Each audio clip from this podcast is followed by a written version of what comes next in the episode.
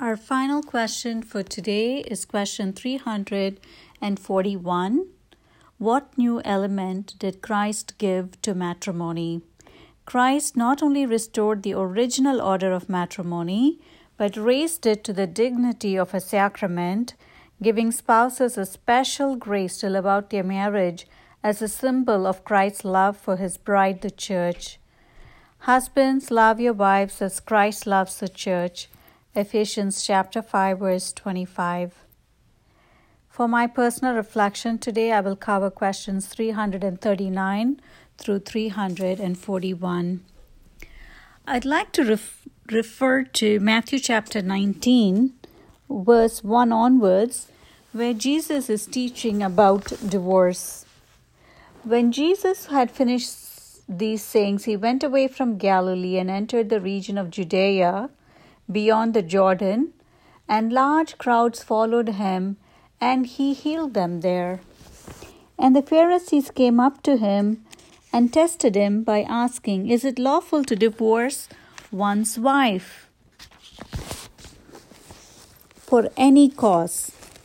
Jesus answered, Have you not read that he who made them from the beginning made them male and female, and said, for this reason, a man shall leave his father and mother and be joined to his wife, and the two shall become one. So they are no longer two, but one. What therefore God has joined together, let no man put asunder. They said to him, Why then did Moses command one to give a certificate of divorce and put her away? He said to them, For your hardness of heart, Moses allowed you to divorce your wives. But from the beginning it was not so. For I say to you, whoever divorces his wife, except for unchastity, and marries another, commits adultery. And he who marries a divorced woman commits adultery. The disciples said to him, If such is the case of a man with his wife, it is not expedient to marry. But he said to them, not all men can receive this precept, but only those to whom it is given. And it goes on to talk about different scenarios. Jesus goes on to talk about different scenarios where people do not marry. The reason I read this particular passage here, Jesus clearly says that even though in the Old Testament, even some of the prophets married numerous times, Jesus is very clear to say that marriage is between one man and one woman.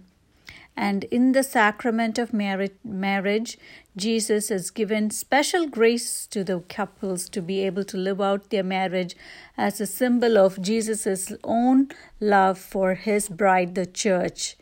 And also, we know God gives us graces, but it is up to us to accept those graces we could very well reject the graces that God gives us and sin against each other, but it is up to us to accept those graces and strive towards perfection and to live out our vocations as married, single, whatever vocation, or as a priest.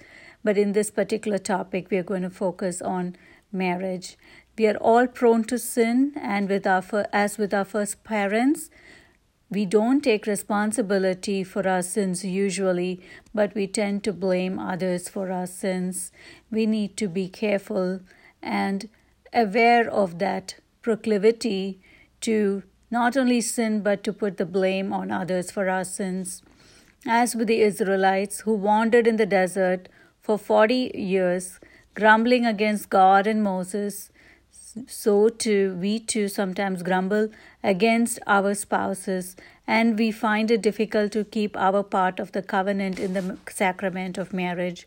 God knew this and he knew we needed extra graces and so in the sacrament uh, of matrimony God confers on the couples a supernatural grace to be able to live out the vows and obligations of marriage to every couple that is married in a sacramental way. While the people of Israel abandoned the covenant with God numerous times, God did not abandon them, and He kept His promise, and He sent the Messiah, who instituted the sacraments, not only the sacrament of matrimony, but all the other sacraments that provide the graces for right living in the service of each other and of God. This is an especially difficult topic for me as someone who has been divorced and who has had the marriage annulled canonically because of the circumstances of the time at the time of my marriage. Um, so we know when we are faced with difficulties and hardship in marriage, as with any other scenario, we are called to turn to God and to Christ, especially in the Eucharist, to strengthen us and to help us to discern rightly, and most importantly, to seek the wisdom of the Church found in the good counsel from our priests, from our confessors, in order for us to make the right decisions. The sacramental community of the Church is the best source, and they are provided to us directly as a direct help from God to provide us with wisdom, strength, courage, and the graces necessary to suffer patiently, to endure, and to live out our vows and promises as God would want us. So that's my reflection for today. I hope you have a blessed day, everyone, and thank you for listening.